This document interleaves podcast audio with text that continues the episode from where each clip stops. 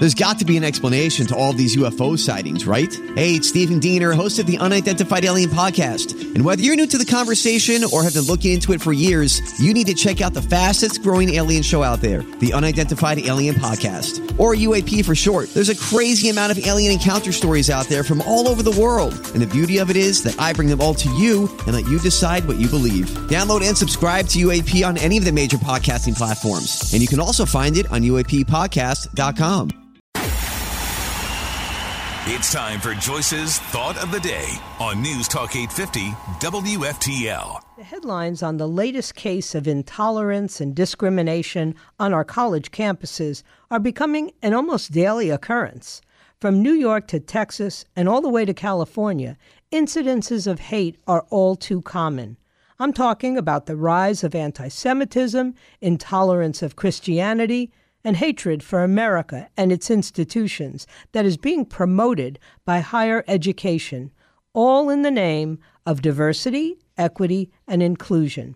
Just last week, a student activist named Fatima Musa Mohammed gave a commencement speech at the City University of New York School of Law, railing against the police, the military, white men, the university itself, the law, and of course, Israel. It seems that the only people or institutions not attacked by Mohammed were Palestinians. Meanwhile, the trained SEALs in the audience, including the school's dean, clapped at each poignant pause. I cannot begin to understand the source of Mohammed's hatred.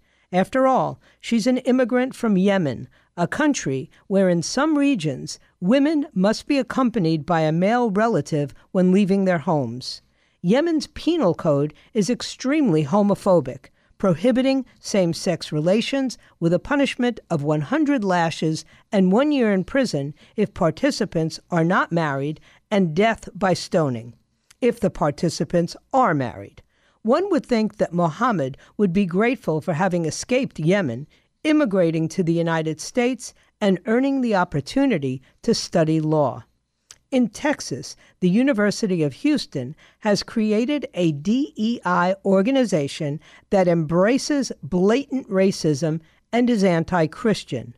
The DEI department argues that the United States is a, quote, white supremacy system that creates advantages for whites and creates disadvantages and oppression for people of color.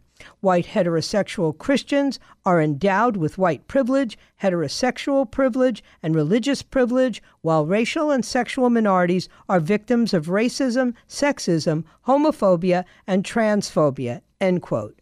The university has gone as far as to create race and sexuality training programs targeting student language, speech, and behavior.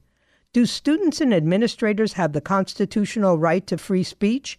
Absolutely. I want free speech everywhere. There is no better way to ferret out ignorance and intolerance than to allow stupid people to say stupid things. However, free speech must cut both ways.